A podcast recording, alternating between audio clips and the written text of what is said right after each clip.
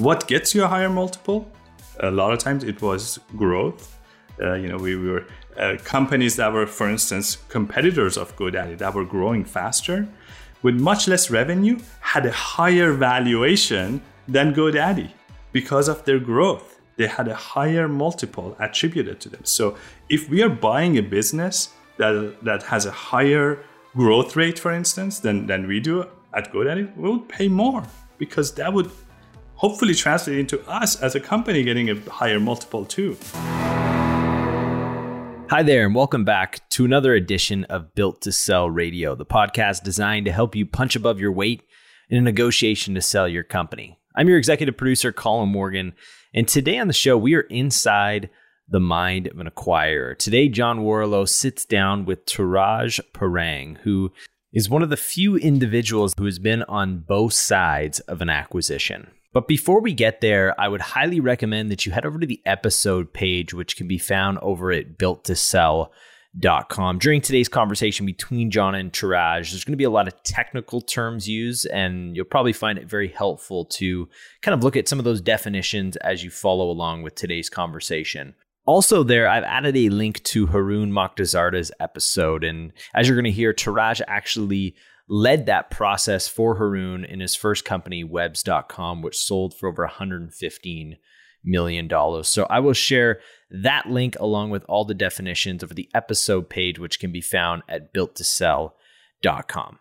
Okay, so now let me tell you a little bit more about Touraj, who has a unique experience of not only building and selling his own company, Jaxtr, and leading the acquisition process for Haroon over at webs.com, but he also went to the other side of the table where he was the VP of corporate development over at GoDaddy. And during his tenure there, had acquired over 20 companies. Here to share his knowledge and story with John today is Touraj Parang. Enjoy.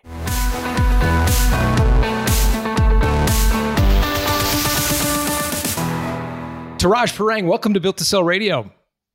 Thanks for having me great to have you here for two reasons, many reasons, but two in particular. You have both built a company and sold it. And so I want to talk about Jaxtr. You've been uh, a key member of the team to one of our other Built to Sell radio guests, one of our favorite episodes, one of our most downloaded episodes, uh, Haroon Mokhtarzada, who built webs.com and Truebill. And so you know Haroon, and that's how we got connected. So you can sort of get us inside uh, one of uh, you know another lens at one of our other former guests' uh, exits, and then you also wore the hat of the acquirer. And we're going to kind of characterize this episode of, as one of our uh, uh, acquirer series because you led acquisitions for godaddy and and evaluated a ton of acqu- you know companies to acquire. We're involved in in in more than 10 of those and so I'm just super happy that you've taken a few minutes to share uh, your expertise with our audience. Yeah, super excited to be here. Touraj, take me into Jaxtr. That story fascinates me. So, for folks who don't know the business, explain what you did. And I got to ask you on the back of your new book, Exit Path, on the back it says you learned the hard way from selling a company for quote pennies on the dollar. And it got me really curious about all right, what was the mistake that you made with Jaxtr? So tell that story. Yes, absolutely. And, uh, you know, uh, Jaxtr was a phenomenal experience. Uh, and uh, it was my first startup. So, as a first time entrepreneur, I was just learning on the job. And uh, we were lucky to have a lot of traction initially. Um, what did the company do? Yeah, so let's um, perhaps maybe I should talk about when it started, which is in 2005. This is the prehistoric pre iPhone era where um, we still had phones that did not have apps on them, right? And uh, w- what one trend we noticed was that people love to talk on their phones and more and more text on their phones, but the cost of calling and texting was tremendous. Uh, you would have to actually pay per text message you would send. I remember those and, days. And kids couldn't call back home because long distance calls would uh, they would go broke doing that. Um, at the same time, the social media platforms were getting traction. So the platforms at the time were MySpace and Friendster, names that some of your listeners may not remember anymore because uh, uh, they they don't exist in, in in the way they did back then. Uh, Facebook kind of was just getting started, and what we realized is that this this social experience and the telephony experience was disjointed. So our aha moment was, hey, can we bring these two together and create uh, a way for people while they're on a social platform to send text messages to someone's phone or even call them and talk to them. Uh, so that was the initial idea. So 2005, and we just put it out there. And communication is inherently viral. It's because you can't just uh, talk to yourself. You need somebody else to come in and talk to you. So yeah, there's a it, network effect there for sure. Exactly. So it just grew. It, um, it, it grew beyond our wildest imagination. We went from like zero to one million users in the first month to 10 million mm. users in the first year. And uh, you know, you can imagine just like for first time entrepreneur, this massive growth. And we were able to, on the heel of that growth, acquire a lot of great top tier venture capital investors. So we were just grow, grow, grow was kind of our mantra. And we were so confident that we had this figured out that um, we really didn't pay much attention to building an ecosystem of strategic partnerships around us. We were uh, just kind of like saying, look, we're going to be a billion dollar company. We're going for that IPO and we're just going to be heads down focusing on what we do best, which is viral growth. And um, uh, you know that turned out to be a mistake. Why? Because we hit 2008 2009 downturn. We needed to raise more money to keep this growth engine humming and uh, no, no, no more investors were willing to foot the bill. Uh, sort of similar to what we're experiencing today with a lot of venture capital firms that are kind of reevaluating their strategy, and instead of funding growth, they are now funding businesses that have profitability or a path to profitability. Everyone that we talked to wanted to see, oh, show me the money, right? And we were so focused on growth, we thought that once we have this massive user base, we can then monetize them. We can worry about monetization later. Let's just acquire the customers. Well, and so what did you do when when the VC money dried up? You were burning cash, presumably you wouldn't need to raise. What did you do? Well, oh, it was a bit of a shock. Uh, so first thing we did was uh, let's make the cash last as long as possible. So we did a round of layoffs, actually a couple of rounds of layoffs. It was painful um, because we had really prided ourselves on bringing on board the the best engineers, the best people we could find. So just every every person that we let go was just such a um, disappointment and such a loss for us. Um, but we had to do that to make sure the company can survive. But even despite of that, we didn't have even a year of runway. The other problem was that we had raised venture debt, which is kind of money that you get from a bank side by side when you raise venture capital money.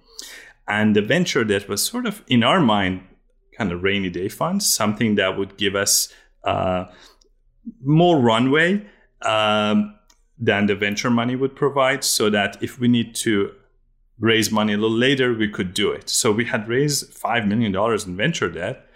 What happened though, um, when we went back to our board and said, hey, this is the situation, this is how much runway we have, they kind of looked at us funny and said, well, you know, you're counting the venture debt in your runway, but you shouldn't. And we were just like, whoa, wait, say what? And the reason they said that was that look, unless you have a clear path to paying back that venture debt, in our fiduciary obligation, um, the board said, we can't actually authorize you to dip into that. We, you have to pay back the venture debt. So that's when we realized we had less than even six months of runway. So kind of panic set in, of course. Uh, but we tried to be good sports about it. And we said, okay, no problem. Let's let us now go work our contacts and see if we can actually sell the company. Uh, again, first time entrepreneurs, very naive, uh, and uh, now that I know after many years of having sold and bought companies, it takes a very long time to sell a sell a company. Um, and six months is just not nearly enough um, from the time you start the process.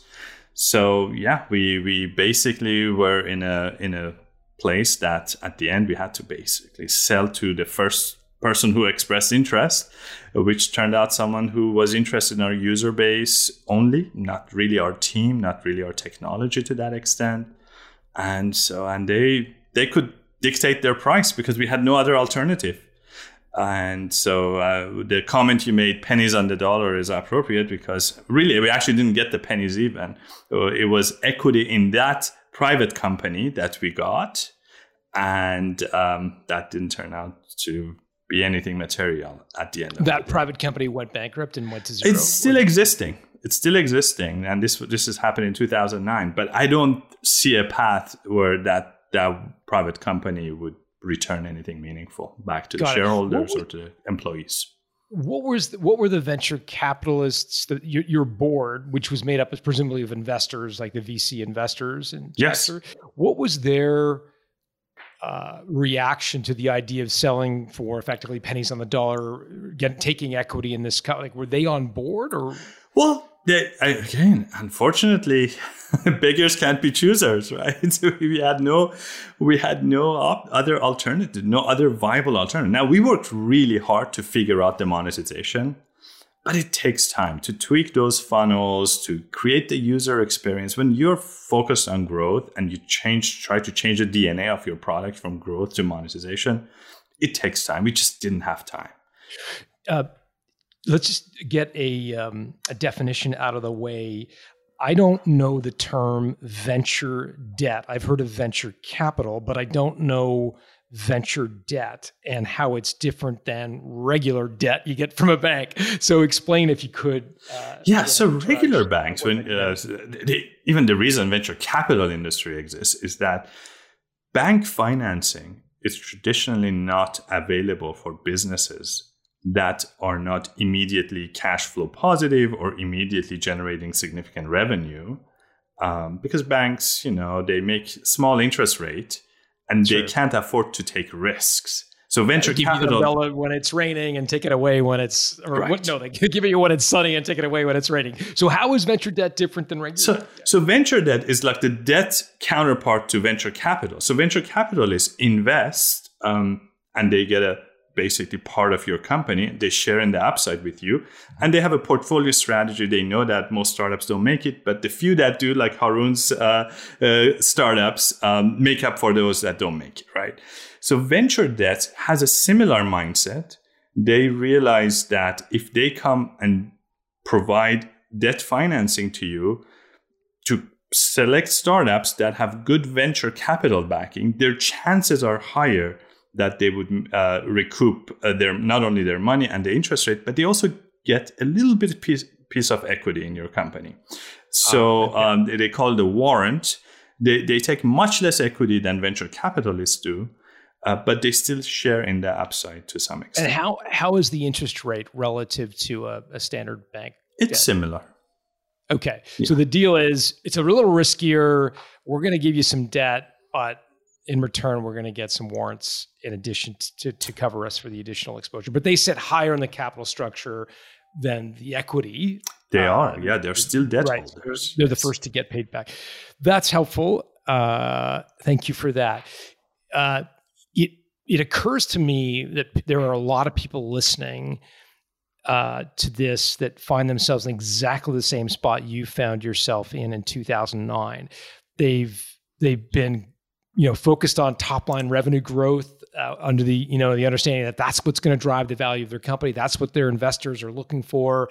And all of a sudden they run into a brick wall uh, meaning kind of spring 2022 and vc money has dried up. It's i mean you know private capital markets i don't know if you're you know have the same view but my sense is that they're all but basically locked up at this point, only funding the most profitable, surefire businesses. And you know, the the classic model has sort of gone away for the summer. So, what advice would you give an entrepreneur who finds themselves in that spot right now? Yeah, it's it's taken a summer. The, the venture capitalists are taking a, prolonged summer break. Yes. Um, what the advice is, well, I hope a lot of entrepreneurs are not in this situation that we were with Jaxtr, that they have actually cultivated some relationships and have like an ecosystem of allies and strategic partners and others that they don't have to do a cold start with them. If they are interested in selling at least exploring the option to sell their business. Um, so that that's my hope. And that's why i actually wrote the book exit path because i want more and more startups to and entrepreneurs to do that ahead of time when the times are good. Uh, because once once uh, you hit a downturn like this and you know one could have predicted it it's too late. So um, the other advice i would have for them is that you know just cast as wide a net as possible. Um, look at all your options. Of course you have to see if you can still create a sustainable business that can last. Um, but look at you know alternative financing, customer financing, perhaps accelerating some of your revenues. Tweak your business model. Maybe you can collect more money if you're a subscription business. You can have, shift more folks to annual plans rather than monthly plans. It, it really depends on the business. But see, what are the ways that you can extend that runway? My hope is that this kind of uh, downturn will actually turn around faster than the previous ones. I think if you look at the trend over time, the business cycles are uh, faster, but they're also more uh, pronounced, right? Um, so the highs and lows are uh, more steep. Perhaps that's because of uh, some of the automation that's inherent in the capital markets. Yeah, but, I wonder if that's also happening in the capital markets. And again, I, I don't know the answer to this. Some some uh, some capital markets person could tell me, but I feel like the capital markets, just with the, the frequency of trading, the digitization of trading, it's become much, much steeper ups and downs. Like I remember a movement in the Dow Jones of two or 300 points was a big day one way or t'other.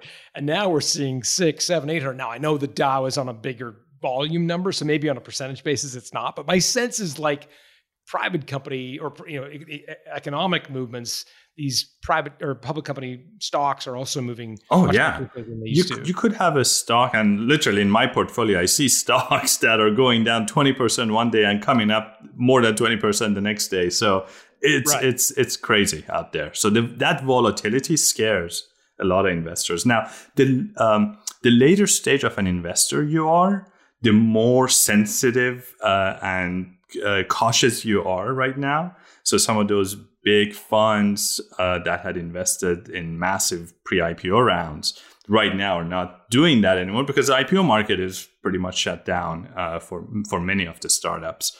Um, but the the more early stage funds, um, so seed stage, Series A, they're a little bit more insulated because they have a longer time horizon to recoup their investment.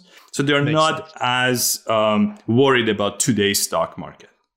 Yeah, yeah, yeah. I want to move to uh, webs.com because that's another obviously incredibly important part of your, uh, you know, profile as well as your learning and, and about the space and your credibility in the space.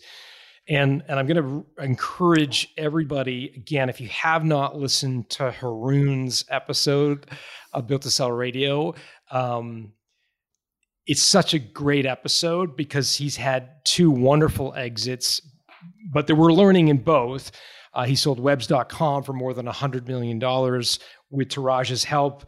And he also uh, more recently sold Truebill for more than a billion dollars. And and Haroon in the episode credited Utaraj with really leading the charge on the webs.com sale, being the being the, the individual that made it happen and, and made that all possible. Um, so you should know that, and and and he is very very positive about the work you did.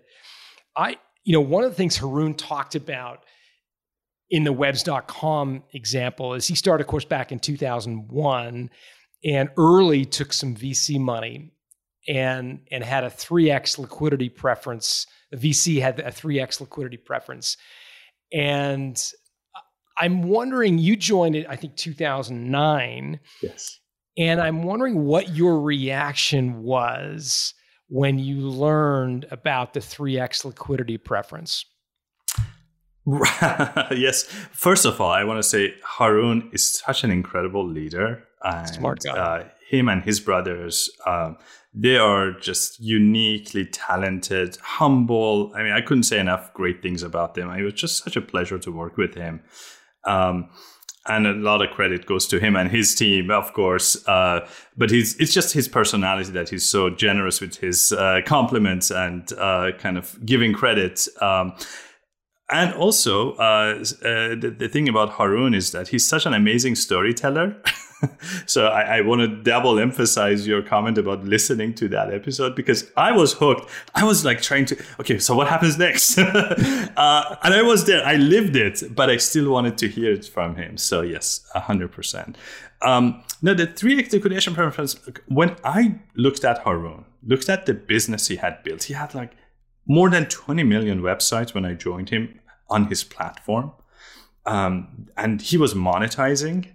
Uh, so it was kind of like, it, it, was where I had left my last company, where I wish it was there, which with the monetization piece. So he had figured out that piece that I was missing in the last company. And now he was looking at a way to kind of break out. And uh, the liquidation preference for me was irrelevant because I knew we could make a massive build a massive business here because of what I saw with our user data, with the monetization funnels, and uh, also the team. I just fell in love with him and his brothers and the founding team, the leadership team, the culture of the company. Everything just made so much sense for me. Liquidation preference was uh, was irrelevant. And what I did actually in my deal with him was that I, I set a pretty high bar and said, "Look, you give me this much equity. If I can increase the value of the company from where we are today to like more than 5x of that and uh, and that happened. So luckily for me and uh, everyone involved. So uh, it was a group effort. And what i one of the first things i did was i don't want to repeat the same mistake i made at jaxtr here. So literally within the first couple of months of me joining we had a strategy offsite. And I sat everyone down and said, hey, look, let's define success for ourselves here. And let's figure out if we ever need to sell, who would be our ideal acquirers? And what would they find appealing about us? And what do we find appealing about them? Let's let's put all this on paper. Let's draw it out.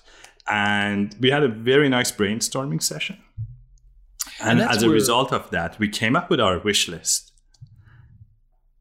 Yeah, and and Haroon talked about that offsite that you led actually, yes. and that's where you identified companies like GoDaddy and and uh, and Intuit, Intuit. And, and, some of the other small business providers. Yeah, and and I think what Haroon described was that enabled you to start visualizing. Okay, if this is the acquirer set, what are they going to value? What are the sort of value drivers that we should emphasize that they will find most attractive? Absolutely. So, and what we realized that pretty much everyone that was on our acquire list, they were very much focused on small businesses. Webs at the time was not a small business platform. It was a platform for anyone to build a website. And mostly so, prosumers, right? Like yes. people with passions and hobbies yeah. and hobbyists, anyone. Like, right. Yeah. Exactly. Or you could just have a photo album even hosted on webs. But sure. but we decided that um, if we really wanted to uh, to go after success, we needed to become a platform for small businesses.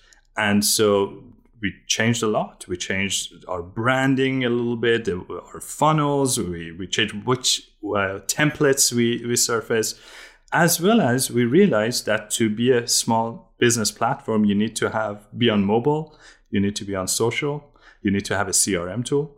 And I got busy creating strategic relationships, partnerships, and sometimes acquisition. We acquired a couple of companies to fill in those holes for us. Um, so that when we were talking to uh, the strategic partners slash potential acquirers on our list, we had a solution that they needed.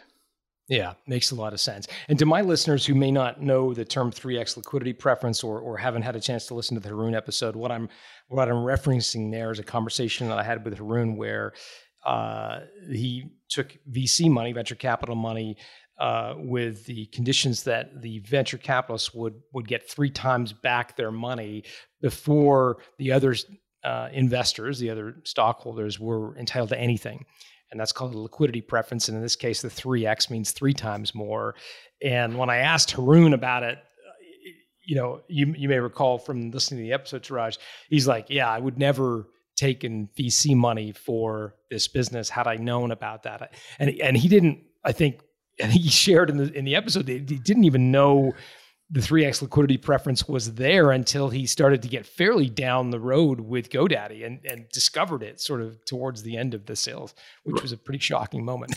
right, right. With Vistaprint, yes. Uh, yes, they, they, they Sorry, we ultimately sold to Vistaprint. We, we did have other uh, potential acquirers. Um, uh, we were lucky enough to have that and we had cultivated basically those relationships to get there and that's what kind of gave us also the the leverage to push the price up. And to board's yeah. credit i think uh, they they really helped in that process. They, some of the back channels from our board members to their board members. So um, you know, had he not taken that money, I mean, it's always hard to, to to kind of have these hypotheticals as to what would happen if had he not taken that. It could have been that our exit would not have been as high either. So, or they would have grown much more slowly, et cetera. Yes. Yeah. Yeah. yeah.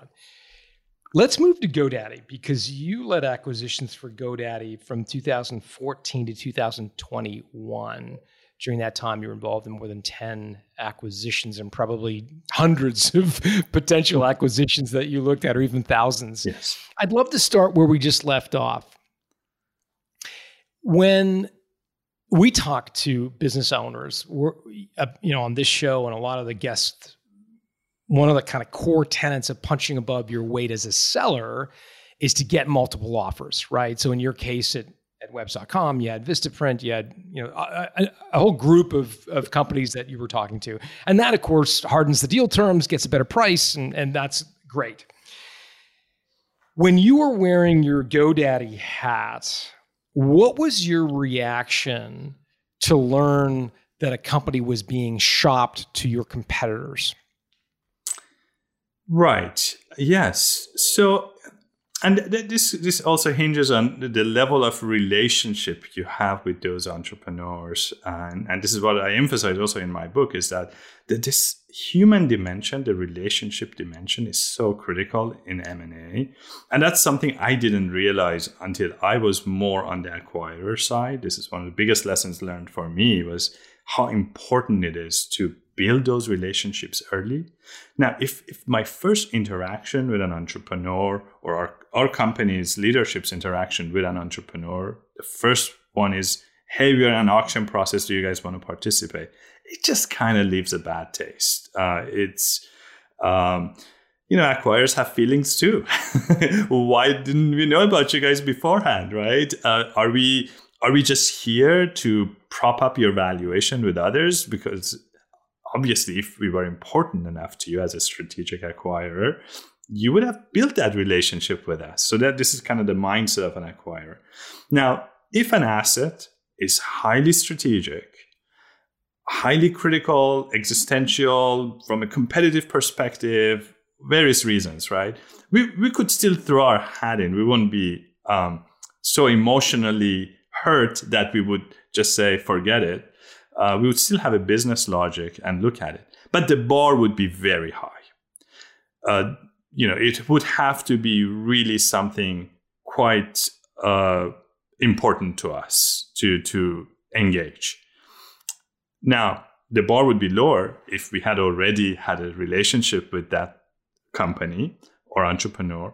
Maybe we had connective tissues with them. Maybe they are already integrated into our product suites. Maybe we are doing co-marketing with them could be different different ways that we have known them over the years. And then they enter into a competitive a lot of times they get an inbound interest. Um, then we would be much more eager to engage. Uh, again the, the business logic has to be there. Um, but um, the bar i would say is lower because we we have confidence we know these uh, that our counterparts. Um, what i observed in doing those uh, many acquisitions at GoDaddy, and our team did over 20, uh, actually over 30 probably um, uh, in my tenure, seven year tenure there, um, is that on average, we had known the target for over a year. So, um, and the deal itself takes, you know, at least four to six months, as you know, from the term sheet negotiations to closing. Um, so, um, uh, it's it's a, it's a long term kind of a relationship building exercise that entrepreneurs need to engage in um, before they bring up the subject of a competitive uh, dynamic in, a, in an acquisition. Ideally, you want the acquirer like you want your tar- most desirable acquirers to actually be the first ones that that come after you. That's an ideal situation. Yeah. So what I'm hearing you say, I think it's very sage advice is build a relationship up and down the organization on your list of potential acquirers so that there is some, again, to use your term, connective tissue.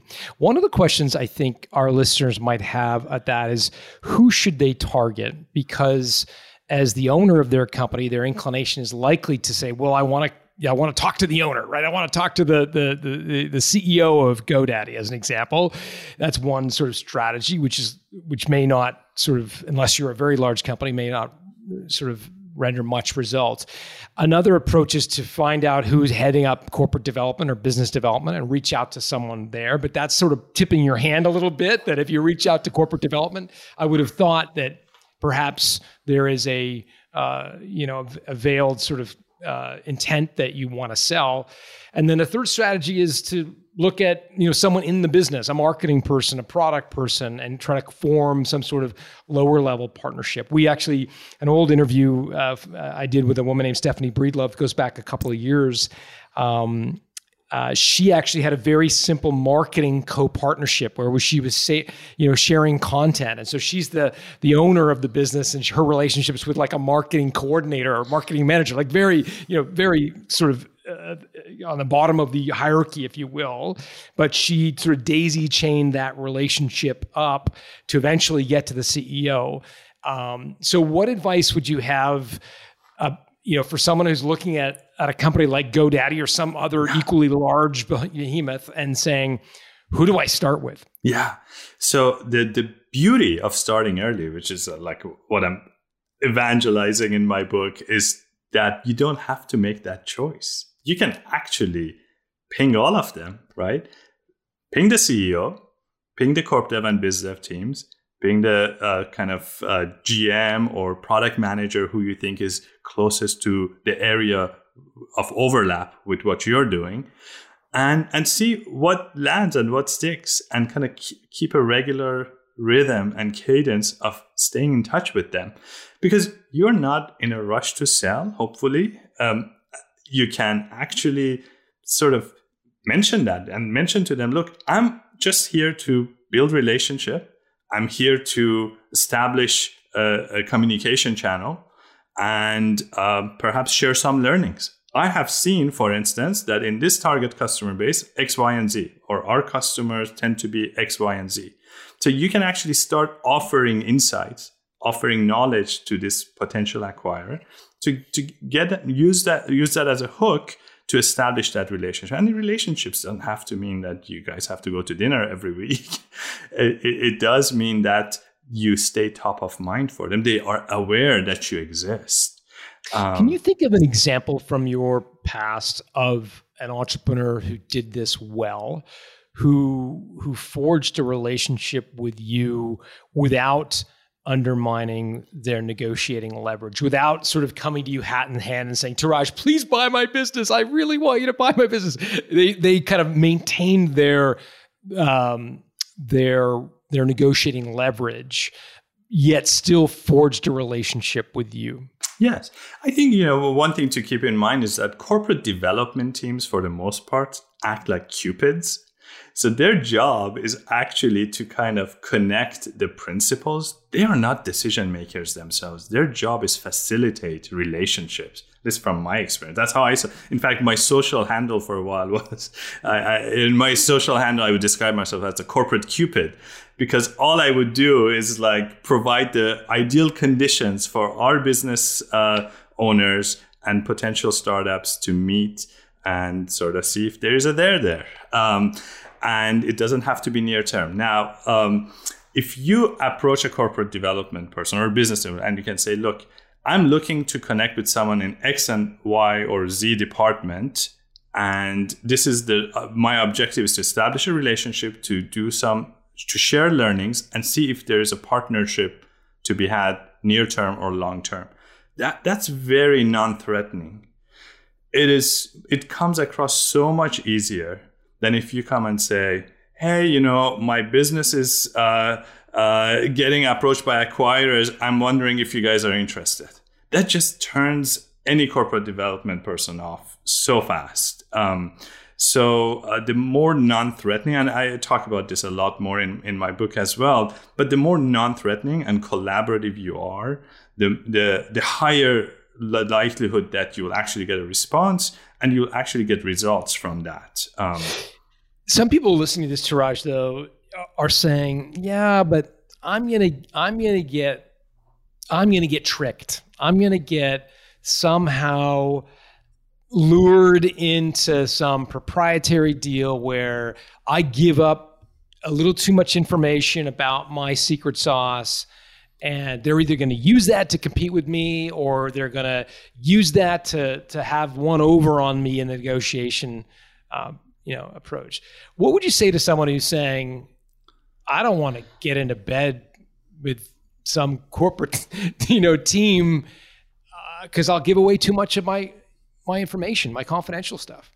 Yeah, so th- th- you know, you you have to of course safeguard your confidential information, but I don't think it's ev- it's necessary to divulge what's under the hood to at least have build and start those initial relationships. Now, if if things actually progress and you get to a point where someone is seriously looking at you to acquire you, then they will probably ask for some of the, those information and then there's a fine dance to play there between okay what can i comfortably show you to give you confidence uh, to put an offer on the table and then what happens after the offer is on the table so that as you know the diligence process you know you have a preliminary diligence then you have term sheet then you have confirmatory diligence to make sure that what you believed upon which you provided the term sheet or the uh, the offer to a business actually is true. Um, so it behooves you uh, to provide enough correct information that a potential strategic partner or acquirer could base their decisions on, and that on upon further scrutiny, uh, the deal doesn't fall apart. The last thing you want is to trick someone into thinking that you are some something that you are not. They get excited, they they come to the table with a very compelling offer, and then once they look under the hood, they realize that's really not what you are or where your company is at, and then they pull back. That fa- the fallout from its process like that can be really disastrous uh, for any startup, any any business. You can see with Twitter and Elon Musk what, what, what the kind of mess that they're in when Elon kind of stepped back and uh, you know, you know, it's it's it's uh, it's bad for morale. It can tell lawsuits. It can be very distracting to be go through an acquisition process and have it fall apart because you weren't tr- truthful upfront. Uh, is it, it can set your company back many many years.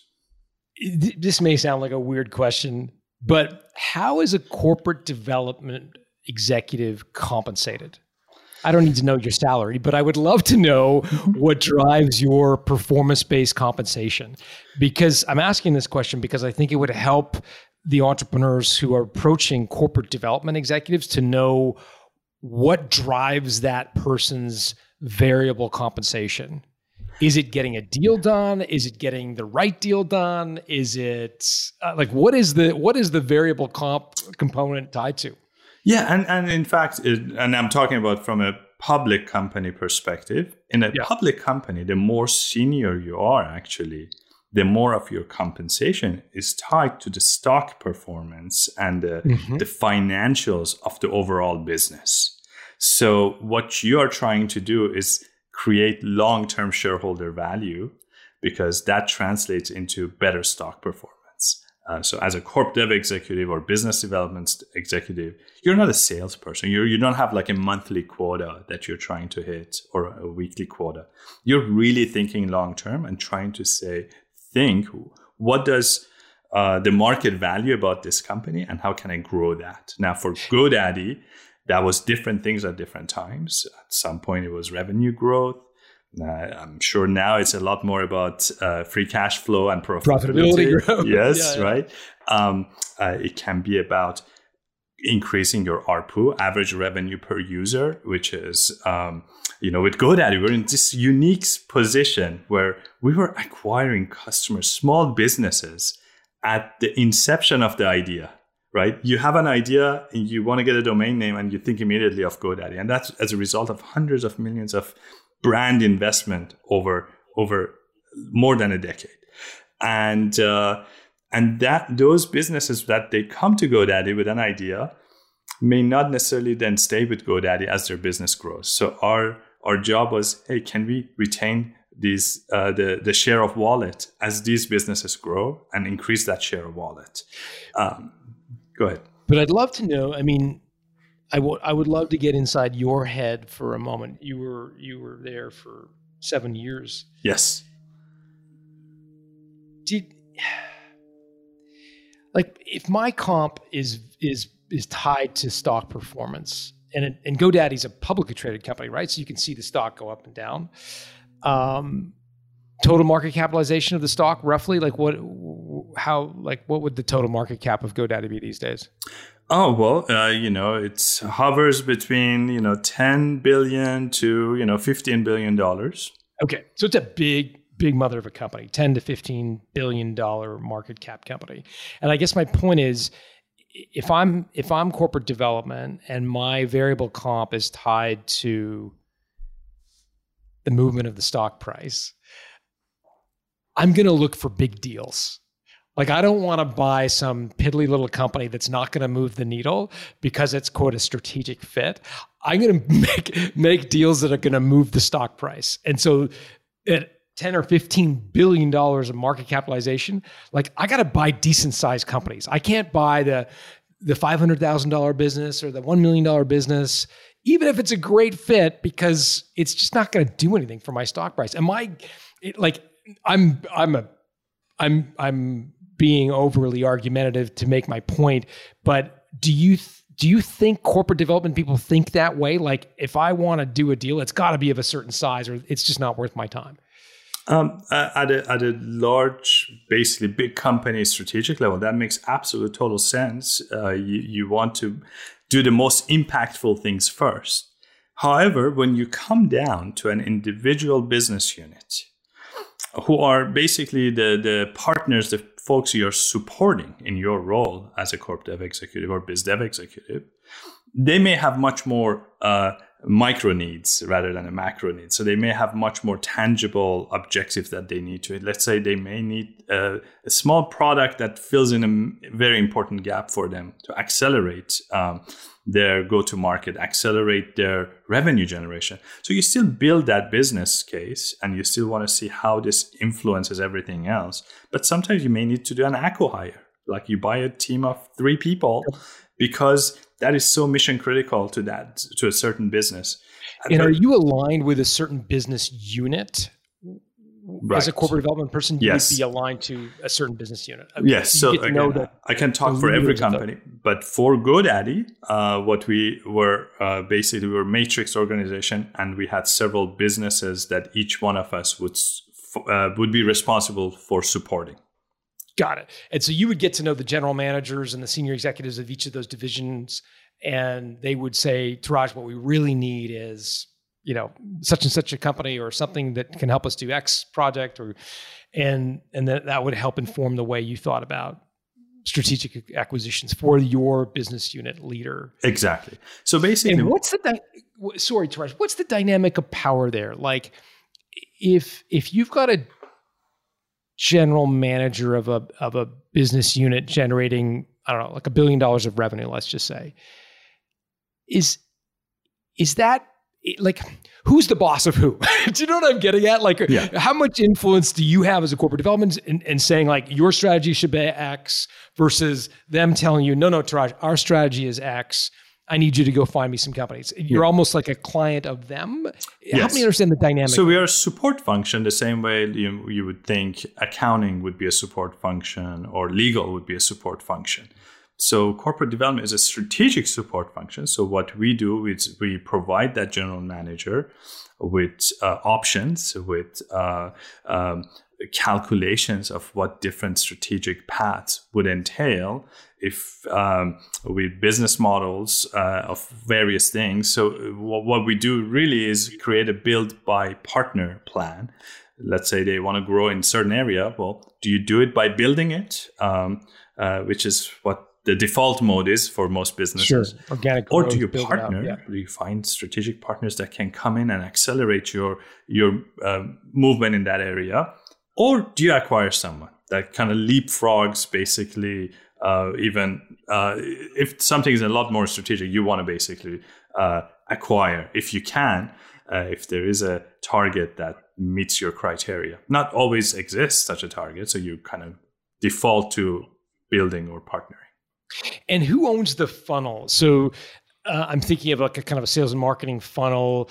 Um, does the the division president is is part of their job identifying potential partners and acquisition candidates that they kick to you to say, Touraj, can you take a look at these guys and see if they're worth exploring, or does it work the opposite way? Do you? both Okay. Yeah. So it's both. Okay. It's it's collaborative. You know, um, in my experience, when it comes from the business unit itself, the chances of something happening is higher than if it's coming from the the corp dev or biz dev teams. Um, uh, because again, when a corp dev and business team brings something, they can't really force it through.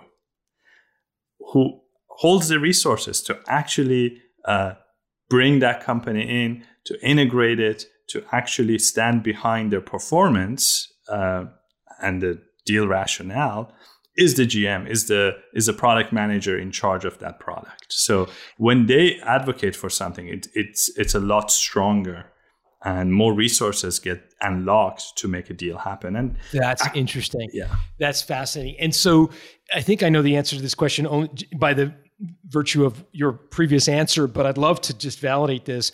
When a, a, a, large enterprise company like a GoDaddy or any large enterprise company for that matter, and they're going to make a material acquisition, uh, that acquisition would be approved by the board, most likely. It depends on the size. Yes, uh, if if, if it's, it's large enough, like it, it, requires yeah. board. If it's even larger than that, it requires a shareholder approval. Got it. Okay. So so most of the the businesses that I think listen to the owners that listen to this podcast would be in a situation where the business unit leader would likely have to make a presentation to either the CEO or the board or both to get approval to go ahead with it. Um, take me inside that boardroom discussion. You've been there in the boardroom, you've heard the pitches. What do they say?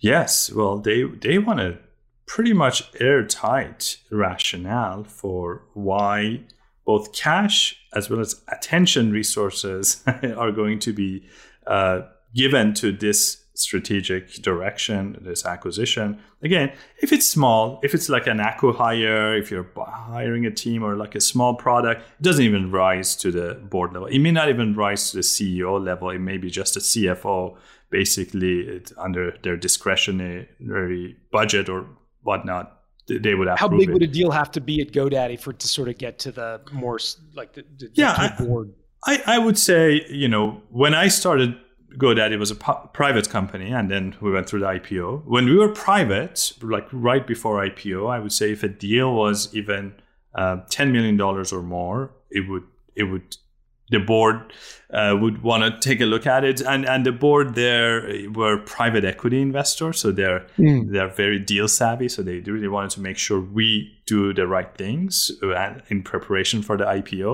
uh, uh, have have that big IPO uh, that we were all everybody was hoping for.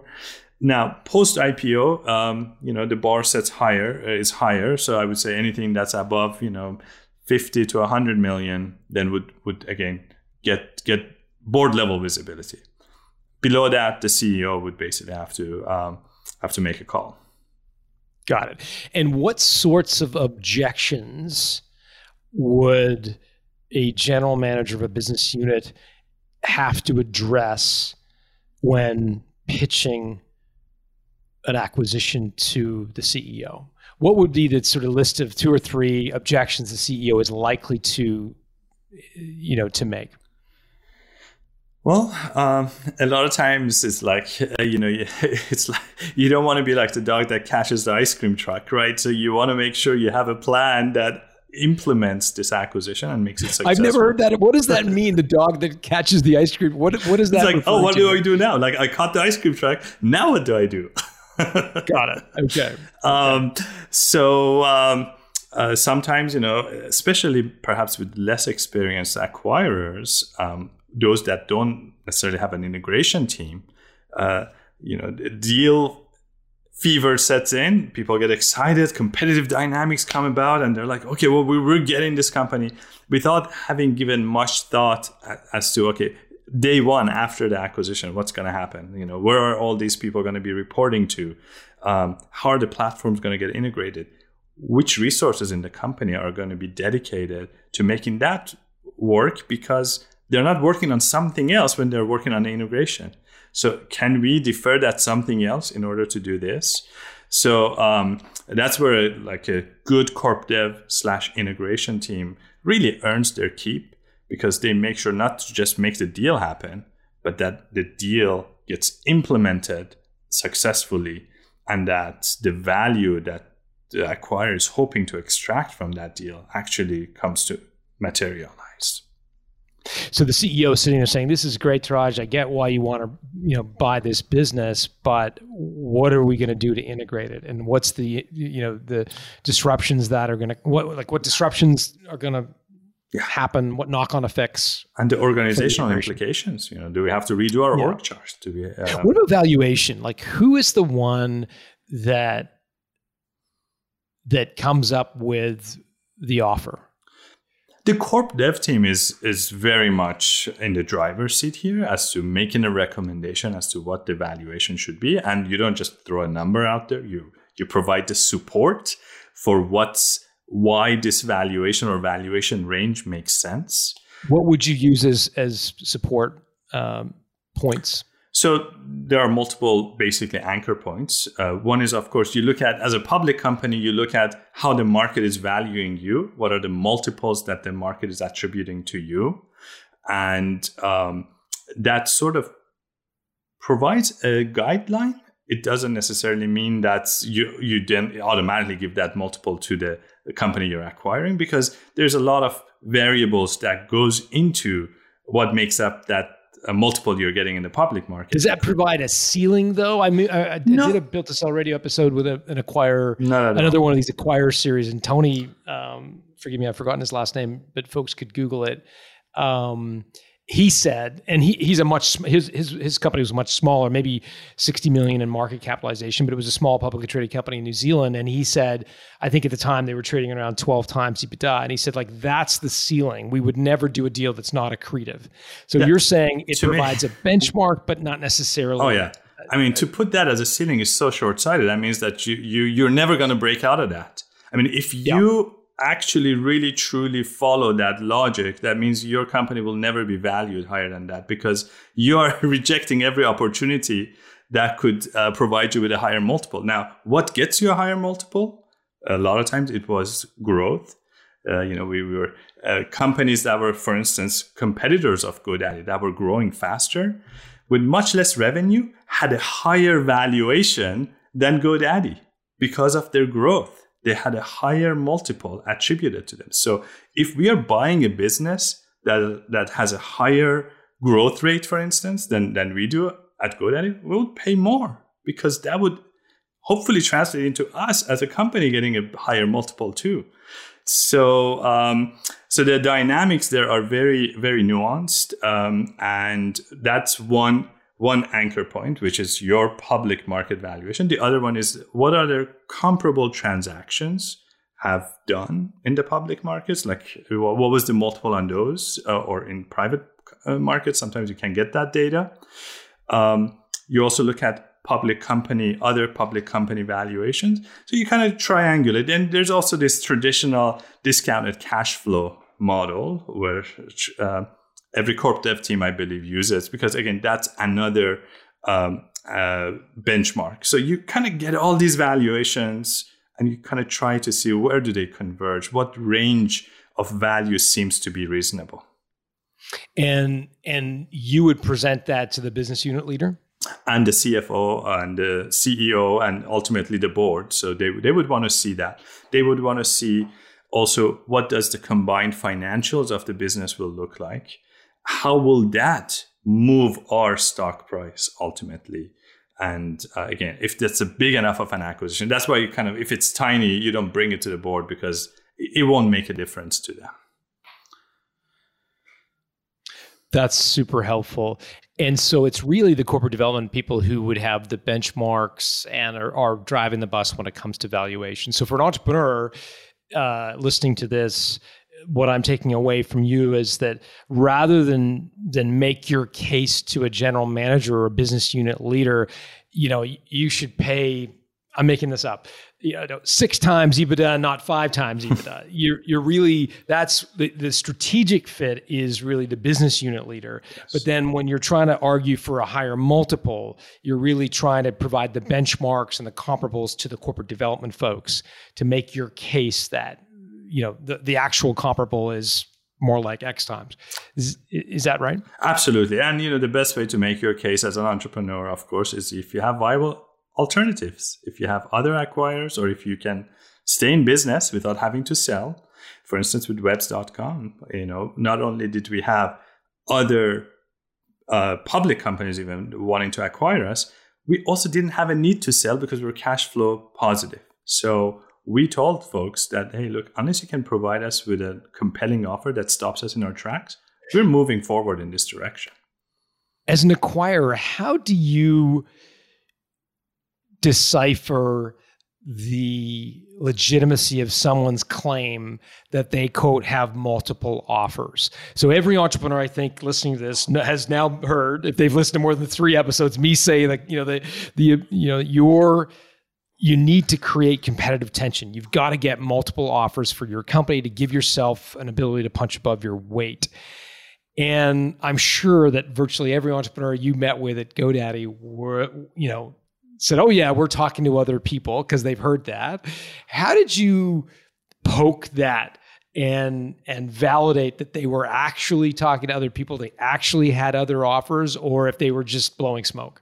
Yeah, you know, at some point it was it's irrelevant because um, we can pay what we can pay, right? So, um, of course, you know, after having done this for a number of years, you kind of develop an intuitive sense as to who's really um, who has all the facts and who's really talking credibly versus just sort of trying to create a false sense of urgency or a false sense of uh, competitive. So, what would some of those signs be, Touraj? Like, what would some of those signs be if if someone said something? What what would make your spidey sense go off, and you're like, you know what, this guy's just giving me a line. There's no right. way. Um, you know, one signal actually is having a, a, a bank represent you, right? If you do have a bank, a credible bank um, that this acquire, for instance, deals with multiple times. Um, um, and you know you have a process they know you have a, d- uh, a virtual data room uh, you have other things that are like how prepared you are and whether you, the timelines that you're presenting actually make sense uh, in a in a fit the pattern with other deals that actually were competitive. And sometimes, you know, when you have a bank, you actually have a multi-stage process. You, uh, and, and the bank tells uh, the acquirer, look, we have X number of people in the funnel. We're going to select three people to go to the next stage. And then from them, we're going to select uh, one person to go to the next phase, right? So it's an auction process. It's kind of, um, you don't know who the other bidders are sometimes we knew because we are in the, it's a small industry and and you kind of ha- have back channels. Um, and a lot of acquirers talk to each other and uh, we knew that we would talk to people who are bidding for the same asset. Um, so um, it's uh, it comes out. Uh, ultimately i would not lie. Um, and ultimately i feel like truth is the best approach. And what you want to do is you want to build a solid strong relationship because when you sell your business there's going to be continuity and and you want to start off on the best footing possible yeah, and this is a key point because uh, most of the people listening to this, there'll be some sort of transition period, earn out. You know, like they'll end up taking some shares and some private equity deals. So they they've got to. It's not like they get to ride off into the sunset and hand the keys to somebody and and and go. There, has got to be. Uh, they've got to hang around for a little while, and that relationship is is going to be critical for sure. What was the most surprising thing, Touraj, to you?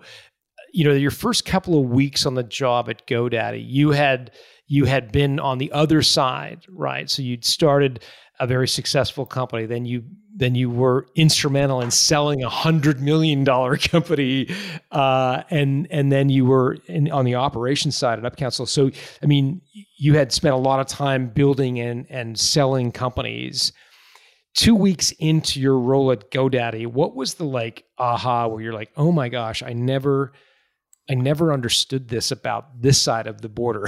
right. Well, one thing I really underappreciated or didn't even appreciate was how complex a decision making process it is for an acquirer. What makes it complex? Um, there are so many stakeholders you need to satisfy. You need to kind of get the blessing from the technical teams, from the product team. You need you need them to be on board. You need the marketing team to be on board. You need the investor relations team to be on board. Legal, accounting, finance. There are all sorts of uh, folks in a, in a large organization that you need to bring along on the journey. So you need to have a very tight reason for why you want to make this acquisition, and you need to have such high level of confidence in in the target, in the management, in their leadership's ability that when they join you, they're going to fit in, they're going to be uh, net positive, and that you know the two cultures can come come together because this you're like uh, depending on the size, you're you're pretty much buying a whole new division for for for a company. So um, just the the inertia is for big companies not to do deals when they actually get to do a deal, so much has to go right, and they must be so excited uh, to make it happen. Um, so uh, that to me was uh, was quite quite eye opening because as a startup entrepreneur, I was like, "What's the big deal? You just have to like buy us. Why, why are you having so much so much analysis behind it, right?" But but the, the analysis and the diligence and the process is there so that they can actually convince so many st- stakeholders. Pretty much the whole some, company needs to get behind it. Some people listening to this are deflated hearing you say that. and they're, oh man, I thought I just had to, you know, convince a business unit leader that there was some strategic fit and you know, we've all heard the Cinderella stories of you know the CEO slammed his fist on the table or her fist on the table and said, "We're going to buy this company," and you know, just do it, and you know, the rest happens. But what I'm hearing you say is, it's is there are a lot of of of deal killers that that can derail momentum. What are the biggest deal killers that you see that drive deals to fall apart? Yeah.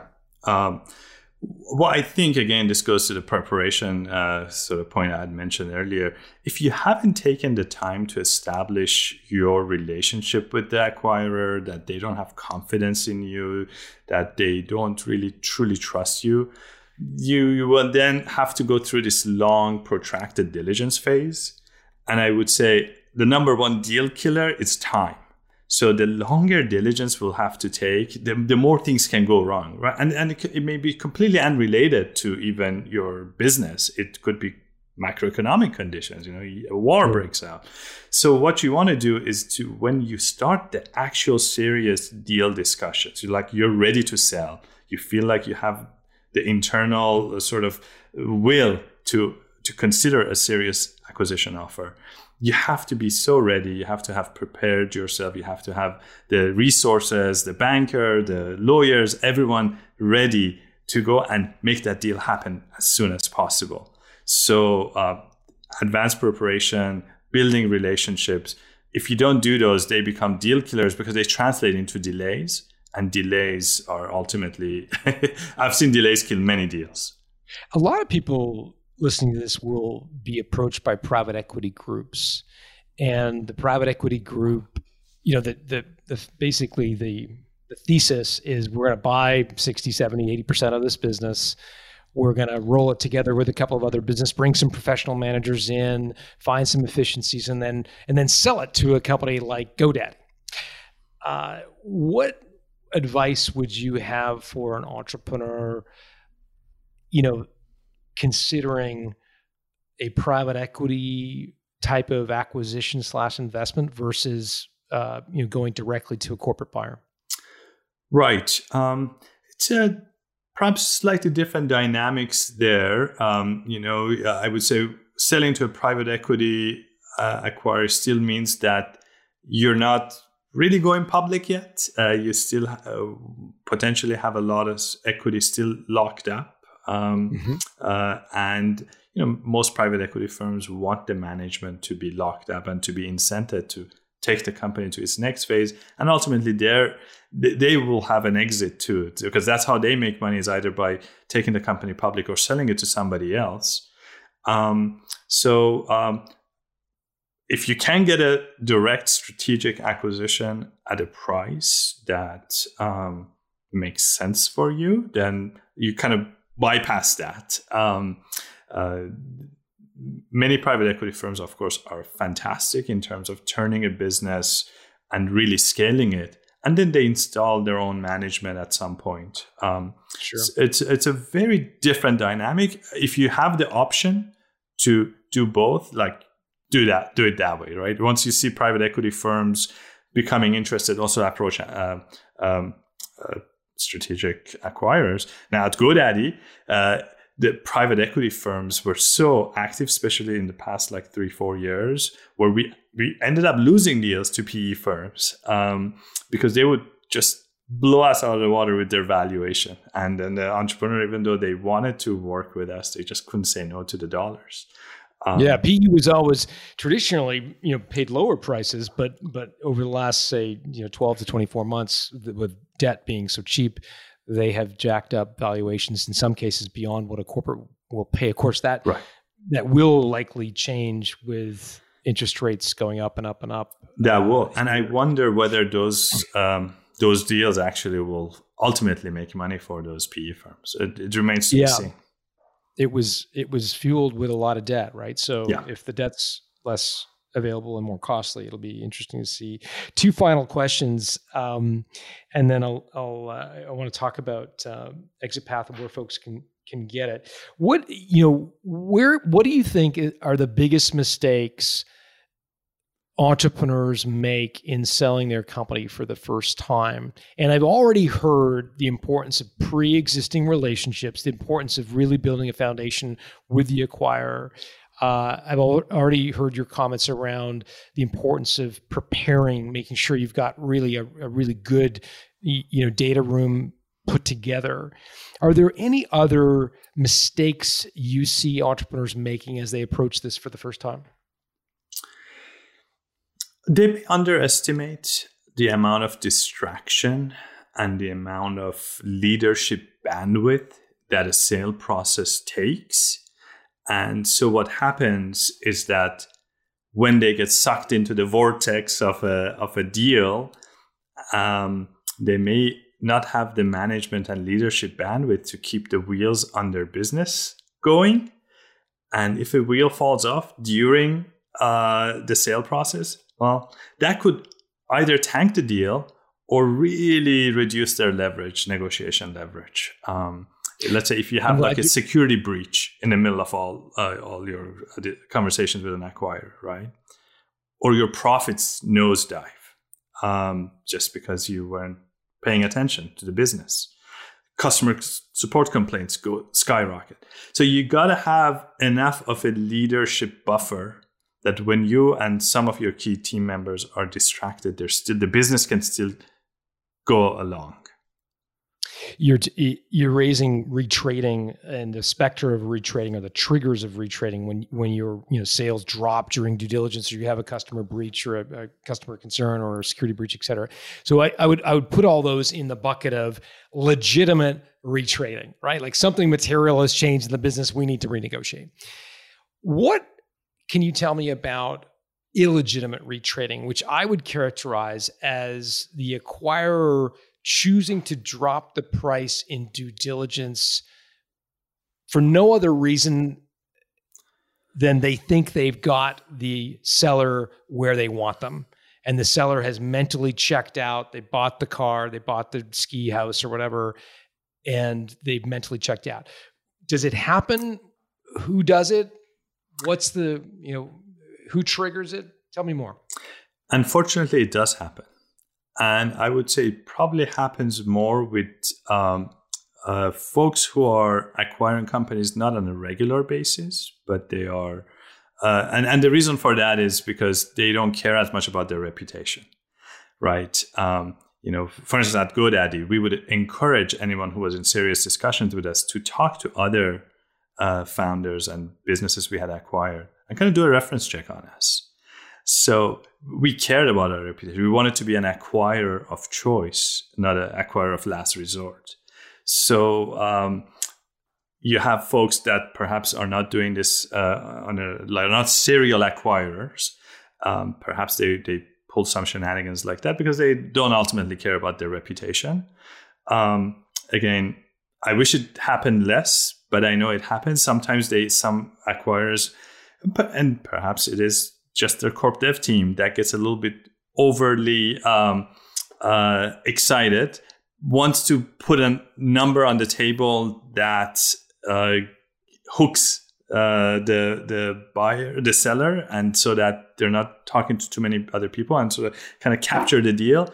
And then when they, they they haven't really done much diligence, and then when they do their diligence and they have to go support it and and kind of go to the CEO or the board, then they they come back and say, look, this business, given what we know about it, is not worth the price you're saying. So go back and see if you can get it for a better price because. What percentage uh, yeah. would you say, like, how much of a drop from the initial offer to the ultimate share purchase agreement would you say is is common in in retrading? Um, you know, I, I am basically going with some anecdotal evidence rather than with statistics. So I would encourage your readers to perhaps uh, uh, research this a little bit more, especially with um, brokers and bankers who have seen a lot of this happen in real time. Um, 10 20% i would say is not out of out of question for many deals um, more yeah. than that there's a real risk that the buyer, uh, the seller would just walk away. Um, but but it, it kind of like the retrading has it has to be small enough that it doesn't eliminate the incentive to consummate the deal. Yeah, yeah, yeah. I've told entrepreneurs, look, the letter of intent is the highest number you will ever see, and if all goes well and things go smashingly, they might close at that price, uh, but expect a 10 or 20% haircut and yeah, and hope and, for the best. By the way, it can go the other way.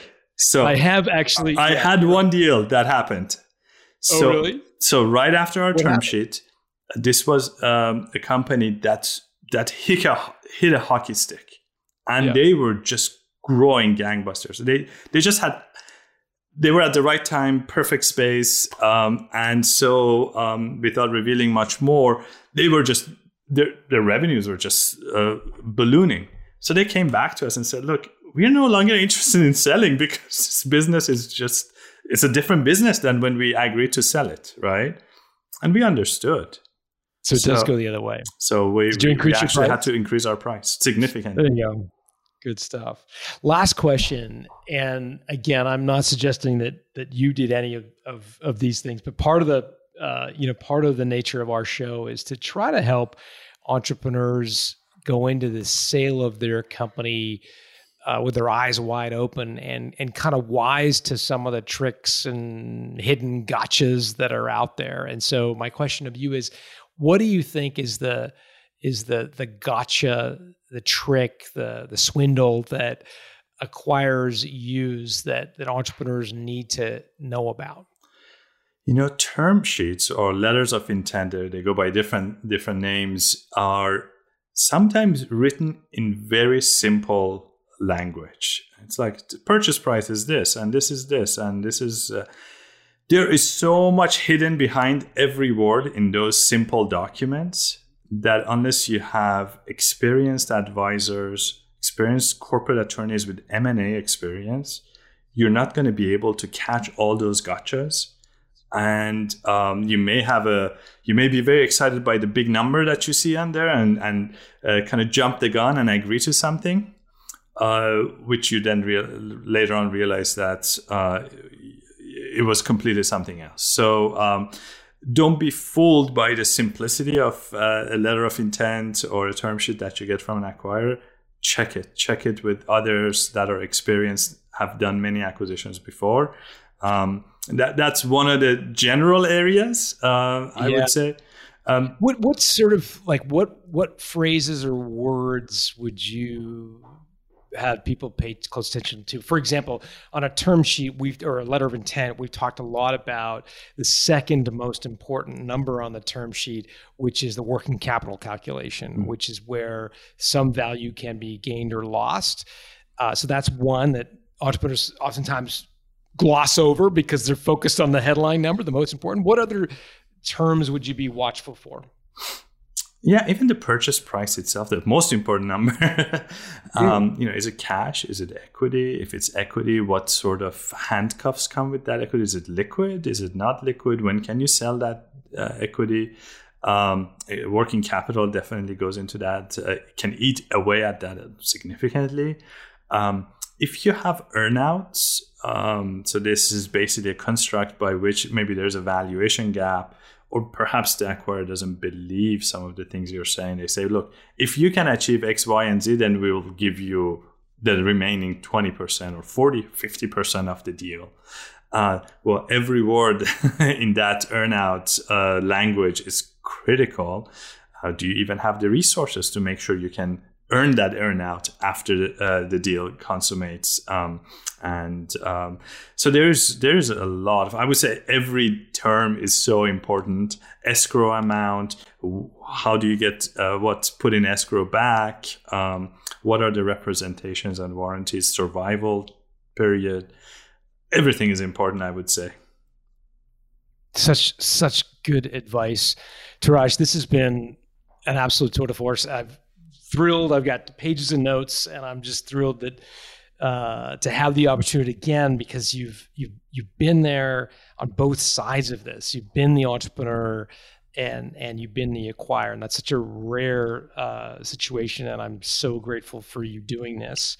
Um, the book is called Exit Path: How to Win the Startup Endgame. You can get it on Amazon and a bunch of other places. Um, um, I'm so grateful for you doing this. If people want to reach out uh, on social media, what's the best place to do that? Yes, absolutely. Thank you so much. I'm grateful to you. Thank you for those uh, amazing questions. Uh, it really made me actually think and reflect back on, on the history. Um, so, uh, yes, I have a website for the book, exitpath.net. Even though I was at GoDaddy, I couldn't get the .com, uh, so .net. And Uh, and I uh, can be reached on LinkedIn and Twitter. So T Parang on LinkedIn and uh, Touraj on Twitter. And we'll put all of that in the show notes at builttosell.com. Touraj, thanks for doing this. Thank you.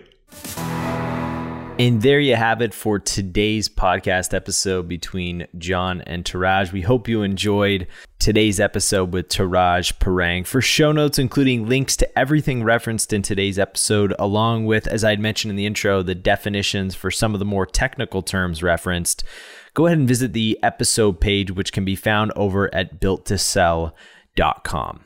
If you know someone who would be a fantastic fit right here on Built to Sell Radio, then you can actually nominate them. They can head over to builttosell.com slash nominate, where there you can either nominate someone else or yourself to be a guest right here with John Warrillow on the podcast.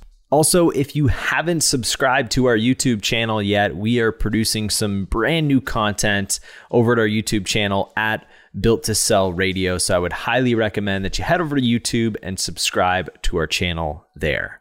Special thanks to Dennis Labataglia for handling the audio engineering, and thank you to the entire community of certified value builders who help us bring our message to you. Our advisor community are experts in helping you build the value of your company. To find an advisor or learn how to become one yourself, visit valuebuilder.com. Thanks so much for listening to today's podcast. I'm your executive producer, Colin Morgan. Talk to you again next week.